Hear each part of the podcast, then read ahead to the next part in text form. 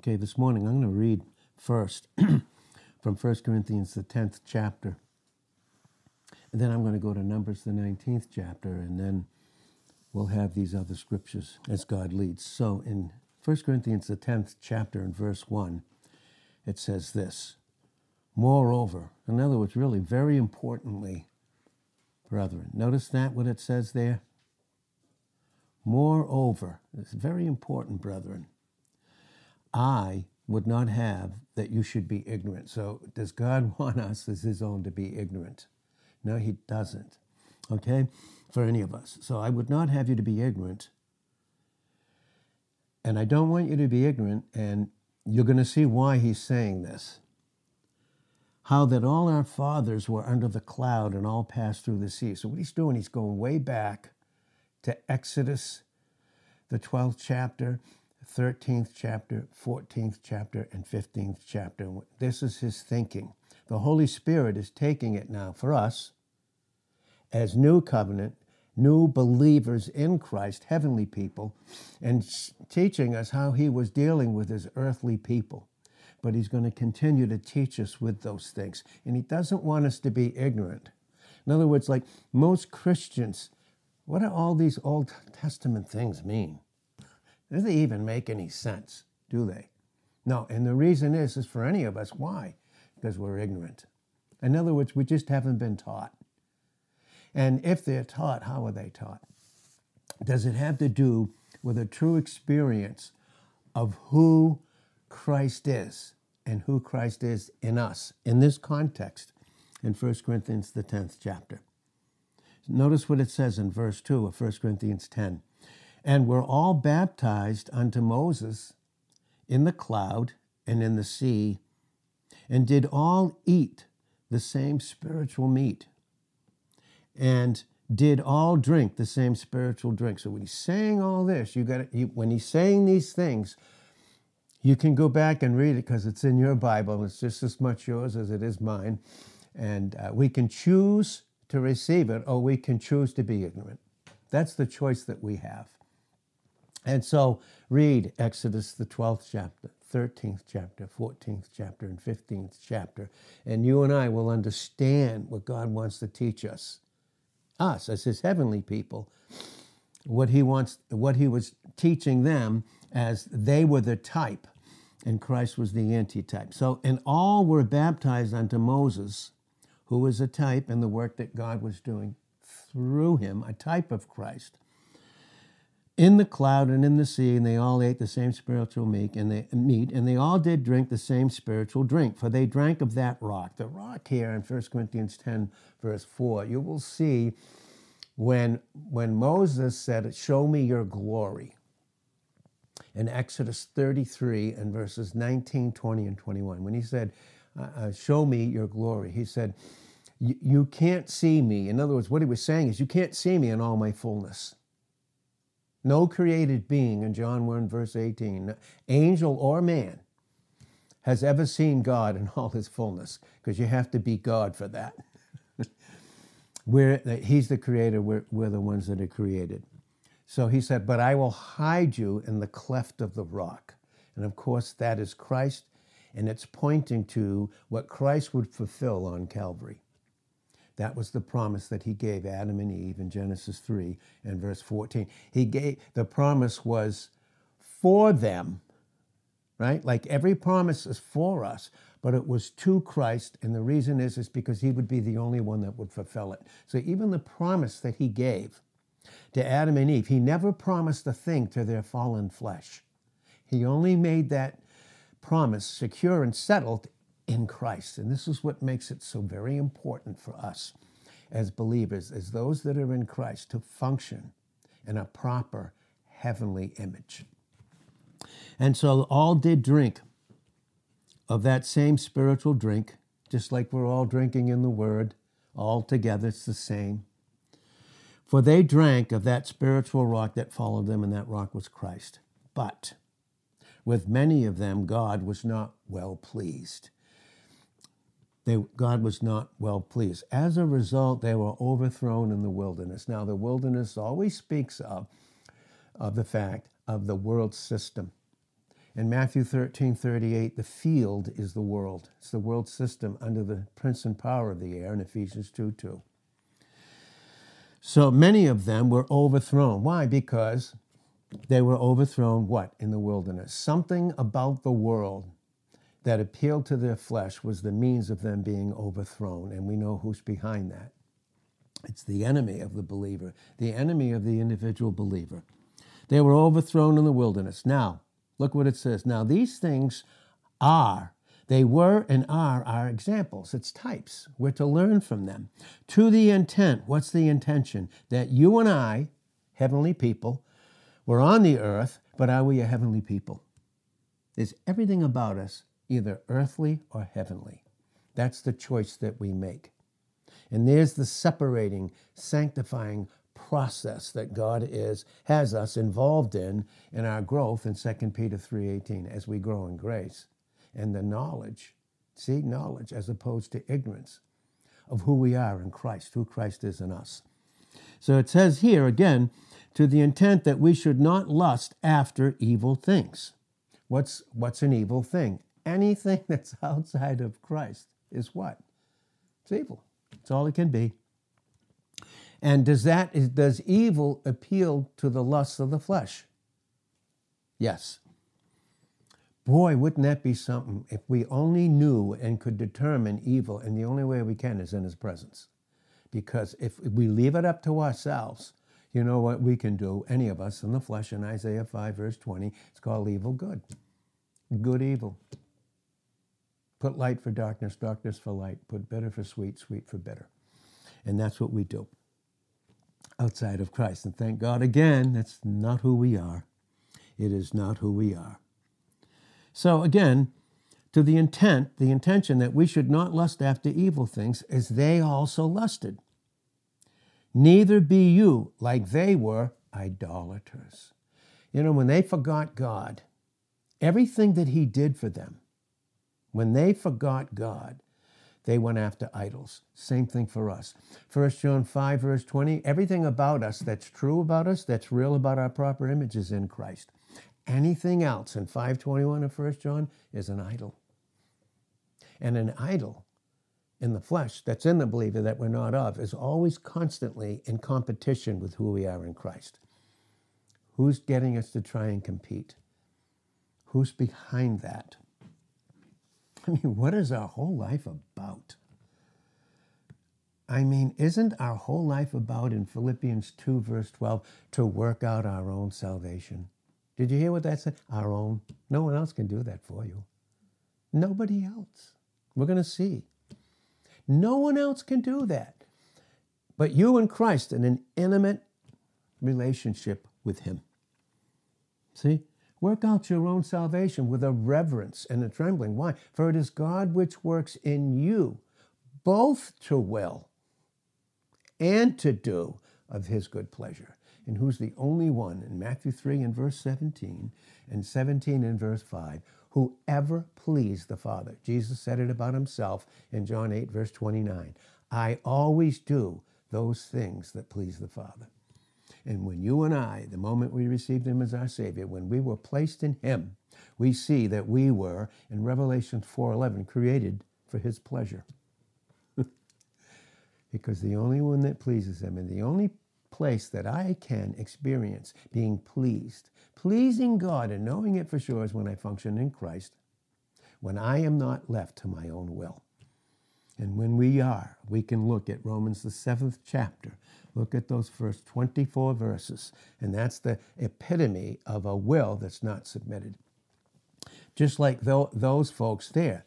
You know, when, when it said, when the Holy Spirit said through Hosea the prophet in Hosea 4, verse 6, that he said, My people are destroyed. Notice, listen to that word destroyed. My people are destroyed for a lack of knowledge. It's not that they didn't have the truth and the knowledge, it's that they rejected it. That's what Hosea 4, verse 6 is making very, very clearly in the scriptures. So that's, that's what happened with them. That's what we're being warned against, us as heavenly people in Christ. Verse 7 of 1 Corinthians 10 Neither be you idolaters, as some of them were. As it is written, look what it says, as it is written. Where is it written? Well, I believe it's Exodus 32 and verse 7. You can check me on that. But this is what it says. This is what it says. Look what they did.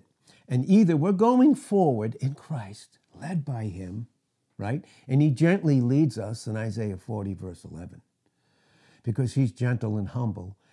And because we're yoked up to Him in Matthew 11, 28 to 30, we're yoked up to Him. And we're going to see what it means to have it, to be yoked with Him and not yoked up to something else. and the yoke, oh boy, you know, he, he keeps us restrained. That means he keeps us attached to him. And boy, when I'm not attached to him, oh boy, those lusts come in. And then those things that the enemy has, it's not that we we go after them. They they are waiting, the enemy with those things, those lust patterns are waiting to attach themselves to us. Then we think we can't do without them.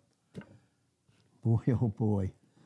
I don't know. Last time I checked, I can do all things through Christ in Philippians 4, verse 13, because he supplied all of our need in Philippians 4 and verse 19.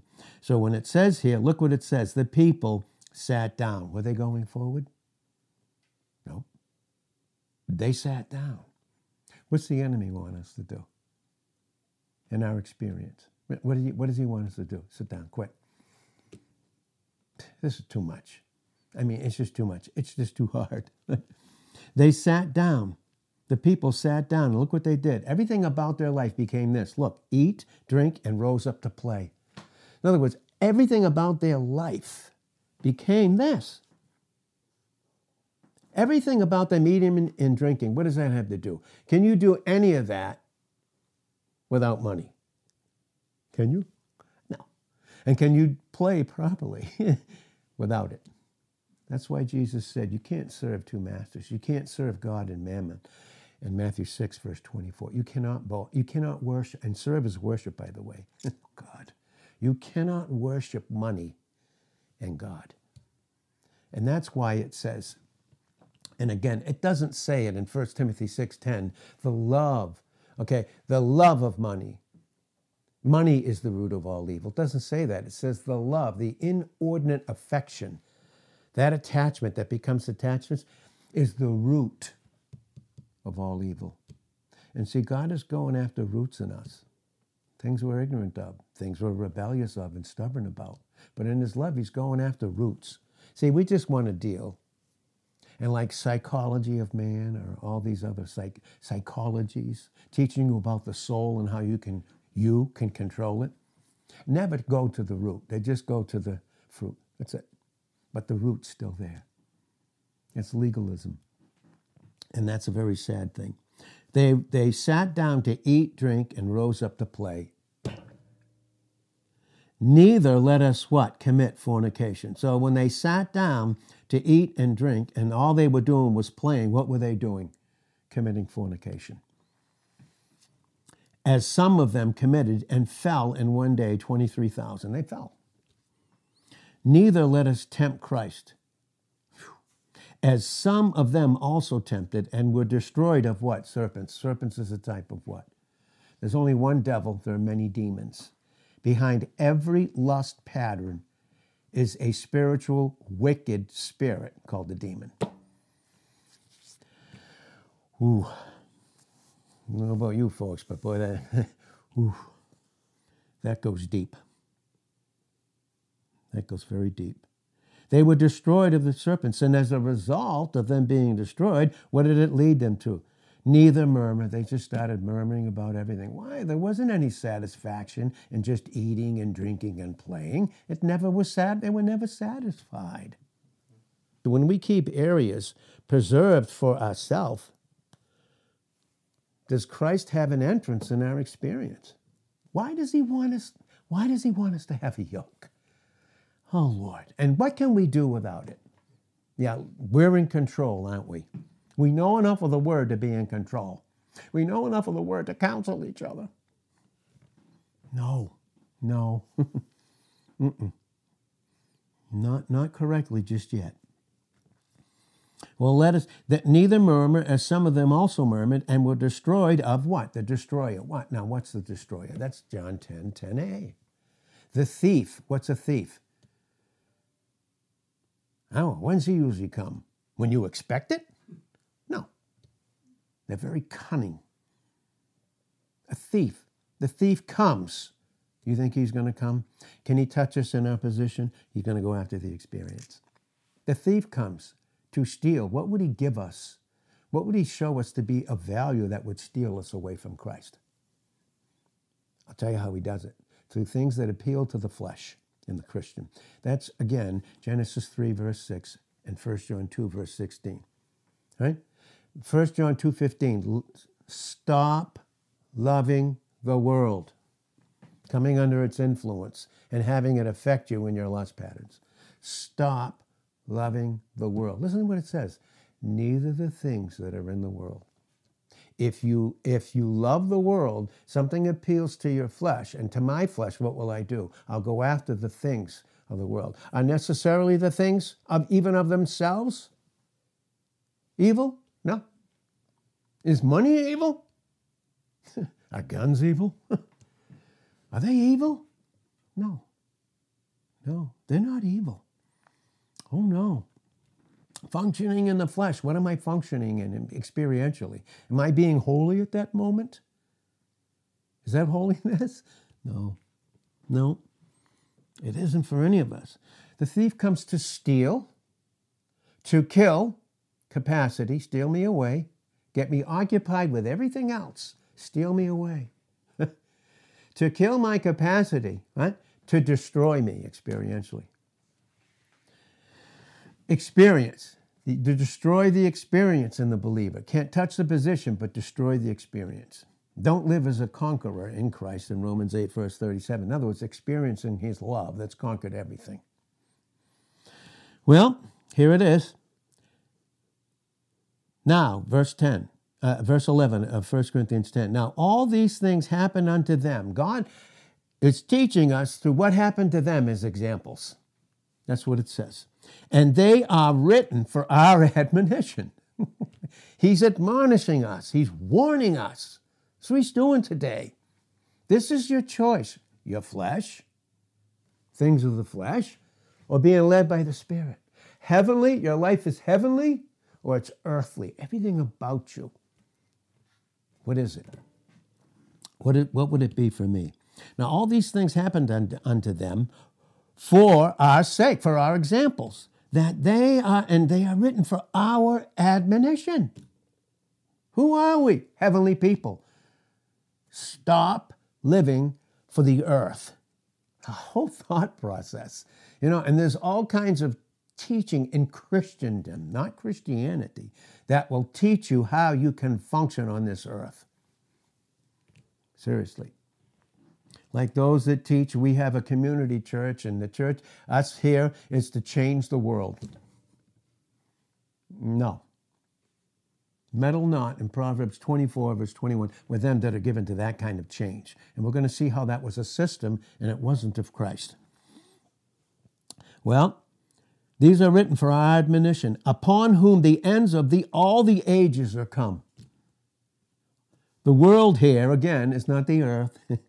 Okay, the you know the earth the, the earth isn't going to end. Ecclesiastes 1:4, Isaiah 45 verse 17, Ephesians 3:21. The world, the earth that God created does not end. It does change in 2 Peter 3 10 to 13. Yes,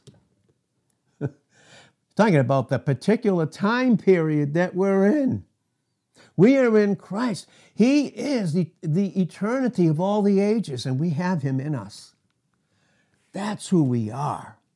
That is who we are. Now, verse 12, this is what we constantly have to be aware of. Wherefore, let him that thinks he stands, he doesn't need any more, he knows just enough, take heed lest he fall. And what would cause him to fall? Well, that would be Proverbs 16, verse 18. Pride goes before destruction and a haughty spirit. Haughty. I don't need anything else. I don't need I don't need to be taught. I only need so much. I don't need the body. I don't need others, you know. a haughty spirit before what? A fall. Listen, when you and I are not experiencing God humbling us, it's not that we're going to be deceived. We already are deceived. There's where all those other uh, those that's where all those other attachments and all those other addictions and the lie that we need these particular things to be able to function where on the earth. Are we? Oh Lord. Now, that is 1 Corinthians 10, 1 through 12. Here's 13. So there has no temptation taken you, but such is common to man. In other words, you, you know, just like the world, they face all these temptations. They don't even know if they are. They just feel that's what they need to do and they do it.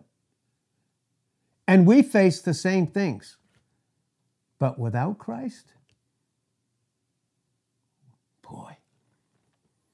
So we should live like the world, be friends with the world, do things just like the world, hmm, look just like the world. I don't know. Exodus 11 7, did God put a difference between Israel and Egypt in time? Did he? Flesh and spirit with us? The flesh and who we are in Is there a difference? Do we even know the difference? Can we even discern it? Or are we going to call good evil and evil good? Well, there's no temptation taken you but such as is common to man. But separated from all of that, like the world, like we're separated from it, by the way. You know, Galatians 6 14 Again, the cross makes it crystal clear that the whole world system has been crucified to us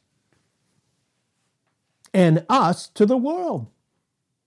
Where do I go if I don't go forward? If I uh, my will's not submitted, I don't want to be obedient. I'm going to tell you, we go back. We go right back. We sit down, and you know what our life becomes? Eat. Everything's about that. Drink, and now play everything about us. And we have that flesh in us, even though we're not of it. But separation, but completely, God is faithful. Am I refusing his faithfulness? Am I rejecting it? Am I rejecting the power that Christ is in me and the power of the Holy Spirit to make it an absolute experiential reality in a proper image? In my own individuality? Well, who will not allow you to be tempted above that which you are able? What's our, what does it mean to be able? We have his supernatural ability is our reliability. And when we don't rely on him, what kind of ability do we function in? Eat, drink, and play. Play. Oh, Lord. Well, but, but, separation again. Will, whose will? God's will, my will submitted to him. With the temptation, also make a way to escape. Do I want to escape it though? Do I really want to escape those things that appeal to me, that give me a thrill? Seriously, that give me an emotional thrill. And then I feel good? Do we walk by faith? Absolute dependence? With the substance and reality of the Word of God, or do we go by our feelings, our emotions? 2 Corinthians 5 7, we walk by faith, not by feelings, not by emotions, not by those thrills. Here it is. But he makes a way to escape that you may be able to bear up under it. Wherefore, because of this, who? Who are we? How does God see us? My dearly beloved ones flee from idolatry. In your experience, flee from it. Because anything in my time, in my thought life, and in my emotion, anything that competes with Christ in my experience, I don't care, it could be, it could be a, a, the sweetest person in the world.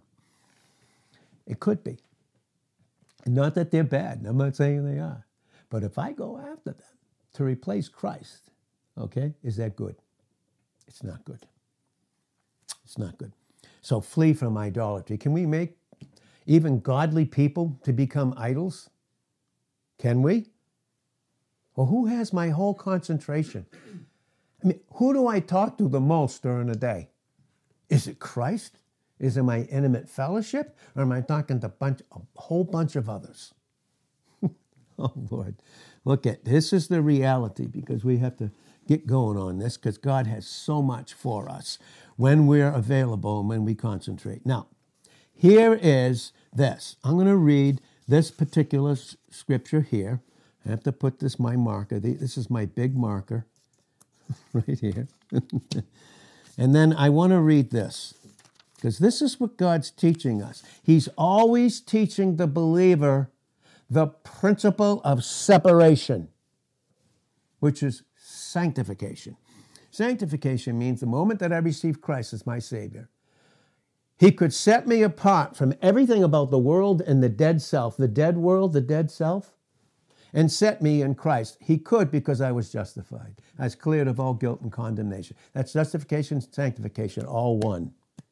And people get into a deep amount of trouble and bad teaching when they fuse both. And as a result, they think they can lose something if they don't keep earning it. Sanctified positionally, set apart from self into Him. Whew, thank you, God. Position, now what?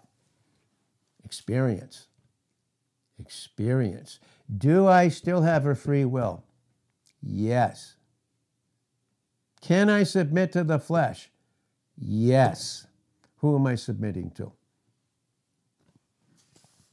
Who would I be and who would you be? This is 2 Corinthians chapter 6.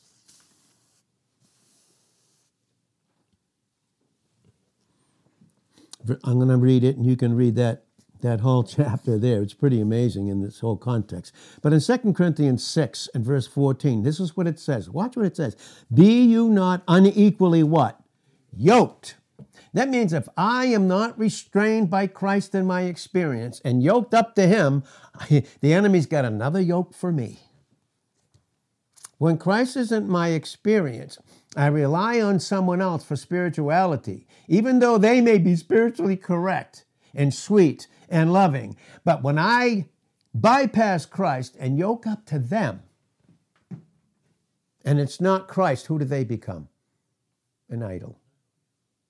Am I saying they're not correct? Not at all. I'm saying my choice is wrong. My choice is wrong. That's why we don't even make, we don't even, and, and, and, and seriously, with all the gifts that God's given us, for instance, as pastors and teachers in Jeremiah 3, verse 15, and Ephesians 4, 11, which are masculine, singular, by the way. Any pastor ever in the Word of God was masculine, singular. Simply put, because of the fall of Eve, because of her fall, and she's being protected in an order. And as long as she submits to that order, she's protected from her own flesh and from the influence of the atmosphere even though, even though she or they may buck against it. Even though they may not like certain things. Because God loves you, He's not interested in what your flesh or my flesh likes. Because like is not even in the Bible. okay? In terms of likeness, yes, but like of the flesh, no. Stop being unequally yoked together with unbelievers. What's that mean? What, what, what appeals to a Christian with the unsaved? Things that you may like about them. You know, that's like Lot. Read Genesis chapter 18 and verse 19. Read those chapters. You know, Lot was a born again guy, but he still had pleasure with unsaved people. God, he liked being with them. Why? You think that might have been the flesh? Do you think in the flesh in a Christian that's still not dealt with experientially, they still want to be with other, others and think it's okay to do certain things? For instance, if I if I want to win an alcoholic, you think I should drink with him? Yeah, that'll help him, just like it's helping me. Nonsense. And by the way, you don't need it. Ever. We don't need it ever. We just don't need those things. We don't. We don't. Now, here's what it says Stop being yoked together with unbelievers. For what fellowship, did you see that? See, when you see fellowship, underline it and then put 1 John 3, 1 John chapter 1, 1 through 3, and equal to 4. So you can read 1 John chapter 1, 1 through 4. You're going to see what fellowship is. Listen, it's Christ, period. Period. Nothing else. Watching a football game together, that's not fellowship. It can be, but I doubt it though. I, I, I just don't think so. Not that it's bad. And only God can tell the individual, okay? And I still like football games, but that's not my life. Listen to me, it's not. Honestly. And it's losing it more and more. The shine of those things, it's just becoming duller and duller in my own life, honestly. It truly is. Honestly, there's nothing in this world that satisfies me.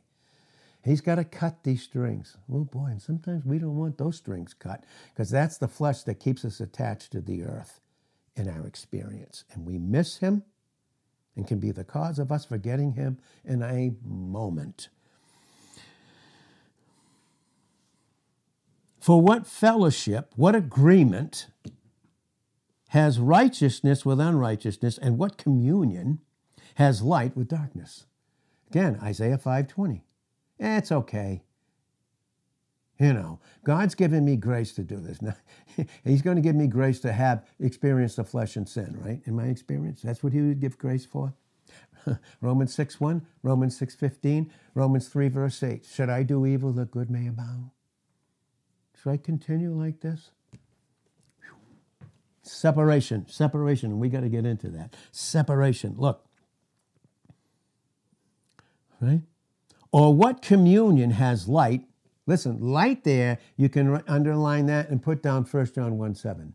That is our true character. We are in Christ. Huh? Walk in the light. What's that? Walk in your proper character. And then your behavior, your conduct will be equal to your character. And then God, you will experience God being pleased with you because you're functioning in the life of the Son in you as an individual.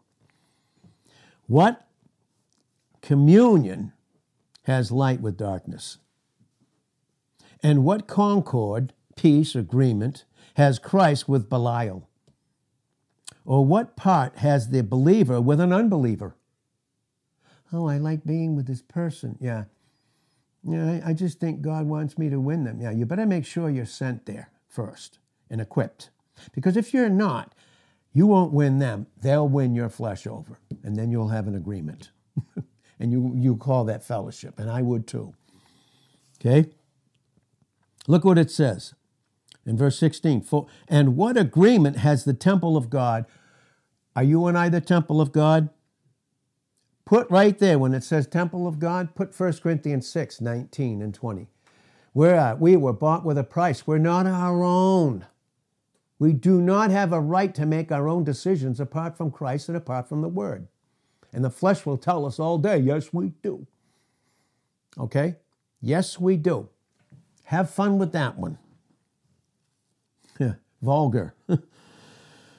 For what agreement has the temple of God with idols? For you are the temple of the living God. As God has said, I will dwell in them. I'm going to dwell in them and walk in them. And I will be their God, and they will be my people. Wherefore, because of all this, because of all this teaching, wherefore, because of the word that God's giving us, come out from among them. Come out from among them. When? When should we do that? Well, I'm going to wait a little bit. Eh, there's still pleasures that I like for a season. In Hebrews, the 11th chapter, 23, 24, and 25, and 26. There's pleasures of sin for a season, and I'm just not ready yet because I'm still getting pleasure. Really? Is it really pleasure? Is it really pleasing God? What is pleasure? How would I define that? Is it a proper definition outside of Christ who pleased God? What motivates me to do, go where? I don't care what it is. To go anywhere, to do anything with anybody. Is it pleasing God? God. Yeah. You ever hear this, the, the most stupid saying? You're so heavenly minded, you no earthly good. Thank God. Hopefully that's true. Because you can't be both. and I can't be both. Wherefore, come out from among them, and I want you to look at this, and be separate. Sanctification process.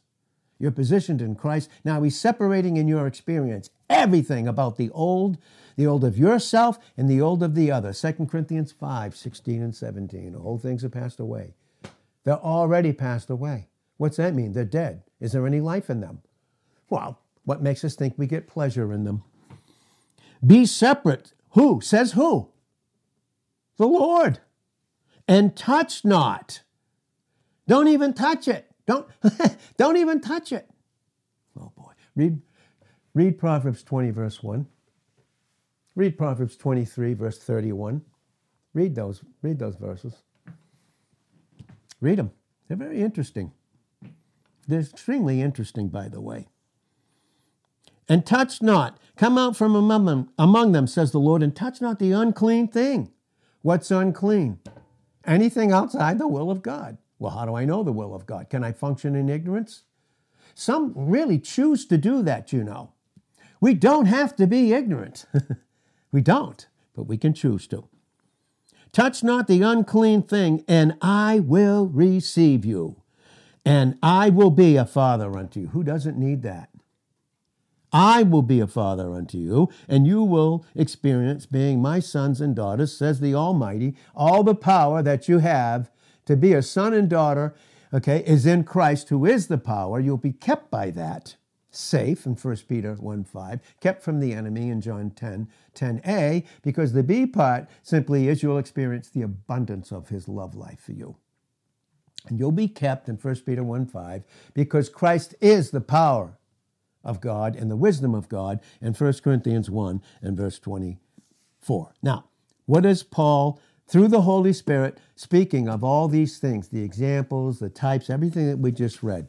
When we get to Numbers, we get to numbers. And remember, in, in the type, numbers, numbers is for us to understand he took Israel out of Egypt, world system. He took them from Satan, Pharaoh, a type, ruling and reigning over them. You don't think Satan will give you good things so that he can use those good things to separate you from Christ and you make him an idol? You think so? And what's behind an idol? I'm going to submit to some evil spirit and function in my flesh. Man, boy, I'll tell you what. God, you want to talk about disobedience and not being obedient? It's very intense. It is very, very intense. Well, it's a picture that they were led out under the influence of Satan from the world system. They were led out, and now they're in the wilderness. Have they reached their promised land yet, their Canaan? No. Have we reached it? And, have we already have all the promises in 2 Corinthians 1.20 in us? Yes. But are we on our way to our heavenly, to be with Christ in the heavens? But where are we right now? We're in the world system, just like Jesus was, but he wasn't of it in any measure. In John 17, verse 14, and because we're his, neither were we. In John 17 and verse 16, neither are we. Neither are we of this world system. And so, in this world system, you and I are going to experience conflict. But is it against blood and flesh in Ephesians 6 12 and in 2 Corinthians chapter 10 and verses 4 through 6? Is it? No. But he gets us to get in the flesh because that's the place where we will battle God. That's the place where we'll struggle, we'll battle. Why? Because experientially, we're not separated from it yet in our thinking in our thinking. That's the battlefield. Yeah, and the battle's the Lord's. Because without him in John 15, 5, we can do nothing. Well, again, here is Numbers, the 19th chapter. I'm going to read this and read it with me. This is Numbers, the 19th chapter, verse 1. And the Lord spoke unto Moses and Aaron. Both of them in their function are types of the work that only Christ would fulfill. But they're just a shadow, Christ is the substance. They're the types, Christ is the antitype. One is the shadow, one is the substance. This is the ordinance of the law which the Lord God commanded speak unto the children of Israel. You know, when, when Moses would speak unto the children of Israel, did they always like to hear it? Did they have selective hearing? And as a result, selective obedience? Mm-hmm. Yes, they did. Speak unto the children of Israel that they bring you a red heifer without spot, wherein there's no blemish, upon whom never came a yoke. That's why we teach, the Bible teaches all of us in Matthew 11, 28 to 30, the yoke that Jesus has. Don't picture it, you know, like the two yoke of oxen. One is yoked around Jesus, and then he says, Here, I'm going to yoke. That's not what it says. He never needed restraint. He was instantly obedient constantly. He had a human nature, not a sin nature. There's a difference between him and us. That's why it says he was like us. Like us. He had human. We have a human. We have humanity, right? But in that humanity, guess what we have? What he didn't. there's a big difference there, by the way. Such a big difference in precise teaching, boy, and boy, do we need it to function properly and for God to redeem the time in our life, which never came a yoke. Now, why is it a red heifer here? Because every other place you see in the sacrifices, they were all masculine, they're all males. Why is it here? Is this still a type of Christ? It is. Because what is the type? The female. The female, in this sense, he was so submissive. He was so submissive. And he was teaching us through these types and through his life, all through the synoptics and the book of John. He was teaching us submission and obedience. He just constantly submitted. Just like, just like uh, we are his bride and we submit because the, the bride, us, what do we do? What do we? What do we do? We, we are responders. And we're going to respond to some kind of initiation. And if we don't respond to him, what do we respond to? The flesh. And who's behind that? This is Christ. It speaks of his unbelievable submissiveness and humility. God. Because he never had to learn obedience because he was always God. But when he put on humanity, he was learning obedience. Again, that's in Hebrews 2, verse 10, uh, Uh, Hebrews 2, 9, and 10. That is beautiful, beautiful teaching of Hebrews chapter 5, verses 7, all the way through to the end of that chapter and, and what it's teaching us. So they're to bring a red heifer without spot. No disobedience at all. Just constantly submitted instantly. What kind of obedience is pleases God?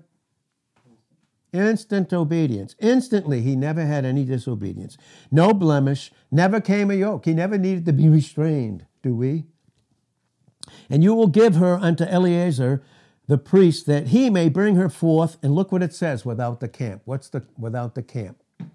Structured, systematic religion that appeals to the flesh. All those denominations, and how you should function with man in control, even as a Christian, with man in control. Everything he did, Jesus did, he did outside of the camp. What does that mean? What is this the type of? Without the camp, one will slay her before his face. What does that mean without the camp? Well, look what it says. Look what it says in the preponderance of all the scriptures. Look what it says. Without the camp, Without the camp, that was Judaism, wasn't it? That's right. Do you remember what it says in John 1:11? He came unto his own, the nation of Israel, and what they do? They said no, rejected him. They said in John 18:40, not this man. That's the flesh in this, by the way. Not this man. Furthermore, crucify him in John 19, 15. So I can live in the flesh for a little bit and keep crucifying him in my experience. No, thank you. Matthew, the 12th chapter, is very, very explicit. And this is what it says Matthew, the 12th chapter says this These are your true loved ones. 12, verse 50 For whosoever will do the will of my Father, how do we do that without a submitted will? Again, that's Philippians 2, 12, and 13. Whosoever will do the will of my Father, who did the will in John 4, verse 34? Christ did. The same is what? My brother, sister, and mother. So, what kind of a relation, even with your spiritual family, what kind of a relationship is it? What's it based upon? Is it based upon Christ? What you do, where you go, what you're involved in, is it purely Christ? No? Well, you'll reduce it. You'll, you just reduce everything down. And so would I. Look what it says in verse 13. And by the way, 13.1 is, is literally, that's why some of these chapters and verses, I'm glad they did it in a certain way because it helps me with, with memory, the Holy Spirit to bring back, but it belongs right with verse 50. So it really should be 1251, by the way. That same, because why? The same day. it's not separated. That same day went Jesus out of the house. What's the house? Structured religion that appeals to the flesh, that only takes you so far, and that's it. It just won't take you so far. Right? The same day, Jesus went out of the house and sat by the sea. He went out and went after the sea, all the people. and he sat down, type finished work, type of, type of the fact that he was the lamb slain in Revelations 13, verse 8, before the foundation of the world. And the flesh that seeks to do the works were already finished in Hebrews 4, verse 3, before God ever created anything. Oh, my word. I mean, before he created any material thing that the flesh lusts after. We were created in Christ. Ephesians 2.10. God. They, he, went and sat by the sea. Look at, and then great multitudes, guess what? They were gathered together unto who? The priest? The pastor? No. Gathered unto who? Him. So that he had to go in, in, in a ship. He was separated himself from anything of fleshly structured, wrong, bad, no teaching. Right? Right? He went outside the camp. Again, that's Hebrews 13. Read Hebrews 13. Look at those first 15 verses in Hebrews 13, especially 13, 13, and 14 of Hebrews. And boy, if we had the time to go into those explicitly, boy, we would. And I believe God will have us to do that. Okay? So do it. Bring her forth without the camp, and one will slay her before his face. Everything that Christ did, did he need Judaism to do it? Do we need religion? Is God a religious God? Or is he a God of relationship, intimate relationship that no one else can replace? Well, Eleazar the priest, again the type, will take of her blood with his finger and will sprinkle of her blood directly before the tabernacle of the congregation where they come to meet. Who's the tabernacle? Christ. Has he made us his tabernacle? Why seven times? It's finished work, complete. It's complete. Complete. We have this complete. And one will burn the heifer in his sight, her skin, her flesh, her blood, her dung will be burnt. And the priest will take cedar wood. Wow, what's that? You ever know what cedar is? You ever see it? Keep it in your closets. What does it do? Preserves. What does it do? Why is it such a good thing for carpentry, carpenters to even use outdoors? It's impervious to so many things bugs, all kinds of things. Cedar, it's purity. It refuses to be mixed with anything else. And that Christ on the cross, what was that? And you're going to see cedar, uh, and a lot of it that was mixed with it, is the sweetness and the savor of the life of Christ coming up to the Father. That's what this speaks of. Again, we'll get into these things all through the types in the Old Covenant, which teaches about Christ. So he'll take cedar wood and hyssop, all these things go into the sacrifices. And scarlet, and cast it into the midst of the burning of the heifer. What's the burning? It's the holiness of God that God, that God was doing with his wrath, consuming anything that was not of him. The sin sacrifice in 2 Corinthians 5, verse 21, which was Christ. And he's consuming it. Has it been consumed in our position?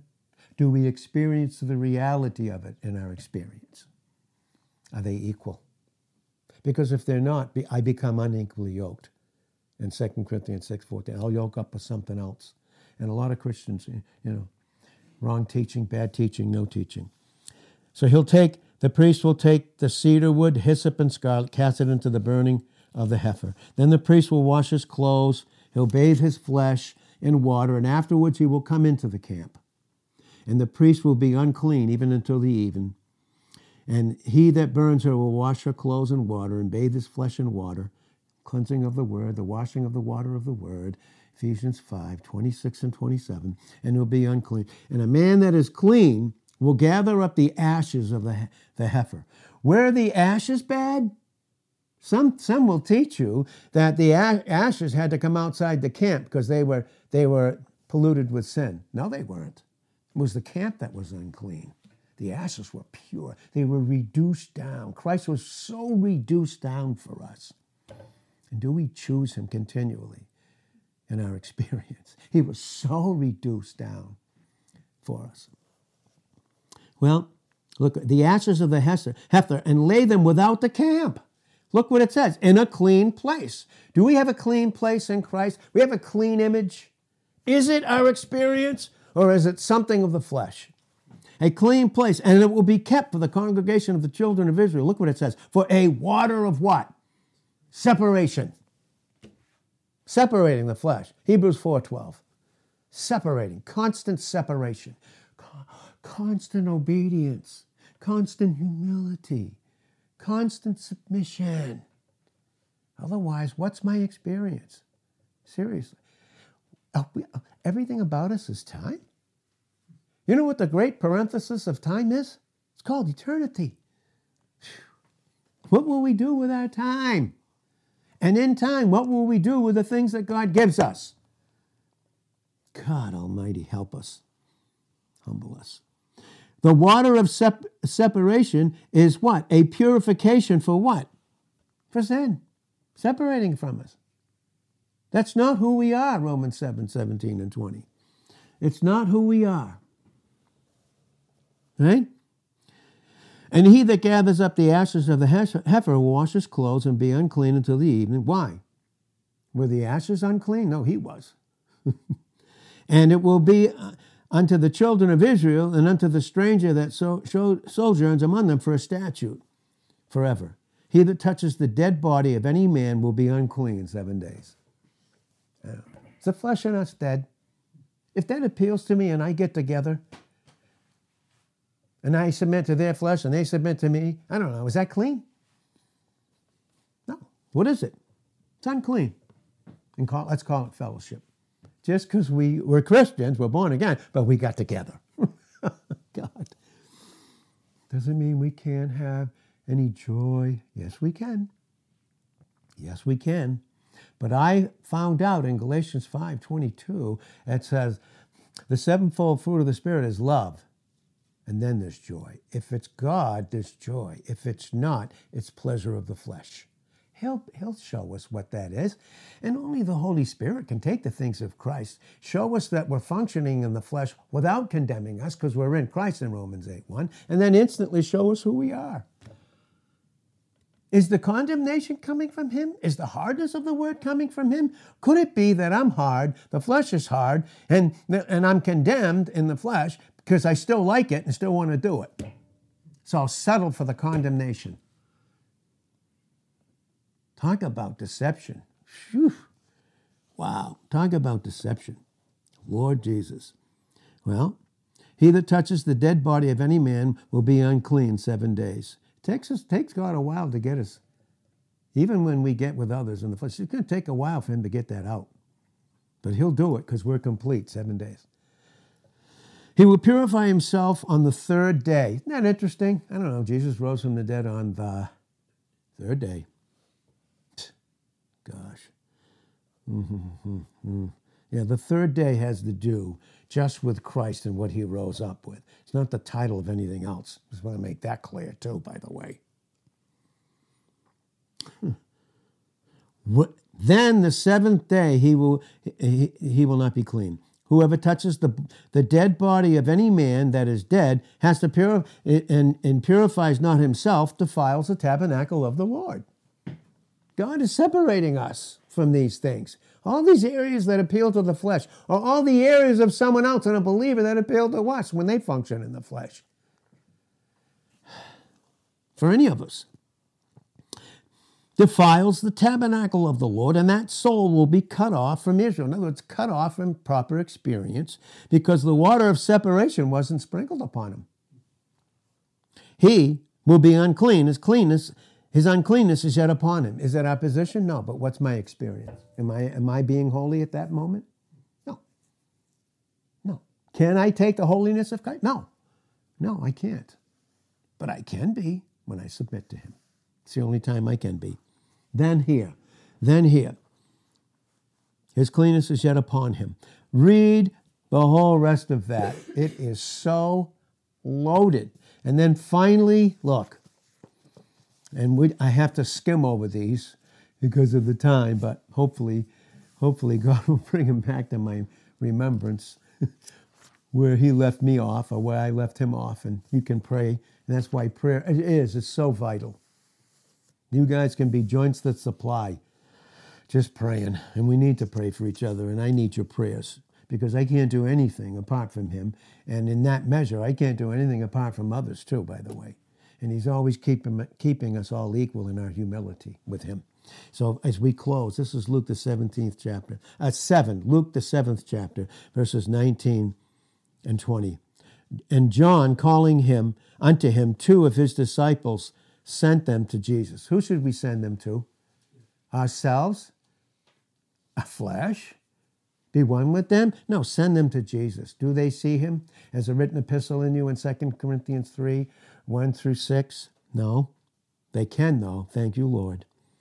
Sent them unto Jesus, saying this Are you he? Now look what it says Are you he that should come? Look what it says. Are you he? Because if I don't see him in me, look what it says. Or should I look, should we look for another? If I don't have him in my experience, if I don't, I'm going to look for another. It could be the most godly person, it could be the most loving person. Listen, no, God's a jealous God. I don't know. Is it possible for God to love us right where we are? At any moment, the moment we submit to Him? Or do I want to bypass it? Listen. Are you He, Lord? In other words, where are you? I can't find you. So you know what I'm going to do? I'm going to look for another. When the men were come unto him, they said, John Baptist has sent us unto you, saying, Are you he that we should come? Is he? You know, Hebrews 11 6, right? Without faith, it's impossible to please him because he that comes to God must believe that he is. Do you believe he is? You believe he's for you? You believe he's everything you ever needed and I ever needed? And do you believe he needs to separate us from all the lies and influence of the flesh under, under Satan in John 8, verse 44? Do you think that needs to happen? Are we growing up into him in Ephesians 4, verse 15, or should we look to another? Do I need to look to another to experience life? Are you he that should come? Or should we look for another? Who's like him? You tell me. Start at Exodus 9, verse 14. Is anyone like him? Go all the way to the 40th chapter of Isaiah and go all the way through to the book of Revelations. He's the Alpha, the Omega, the beginning and the end. He's the first, He's the last. He's your first and He's your last. And if He's your first, you'll last. And if He's not, you won't experientially. So we're going to close. Should we look to another? And look what did. Did he answer it? And in that same hour he cured many of their infirmities, plagues of what? Evil spirits. And unto many that were blind he gave sight. we can function in the blindness of the flesh. And when we do, we're going to make others more important than Christ himself in our own individuality. He loves us so much. Listen, he created, God, you think about it, God created us to love us individually in his Son.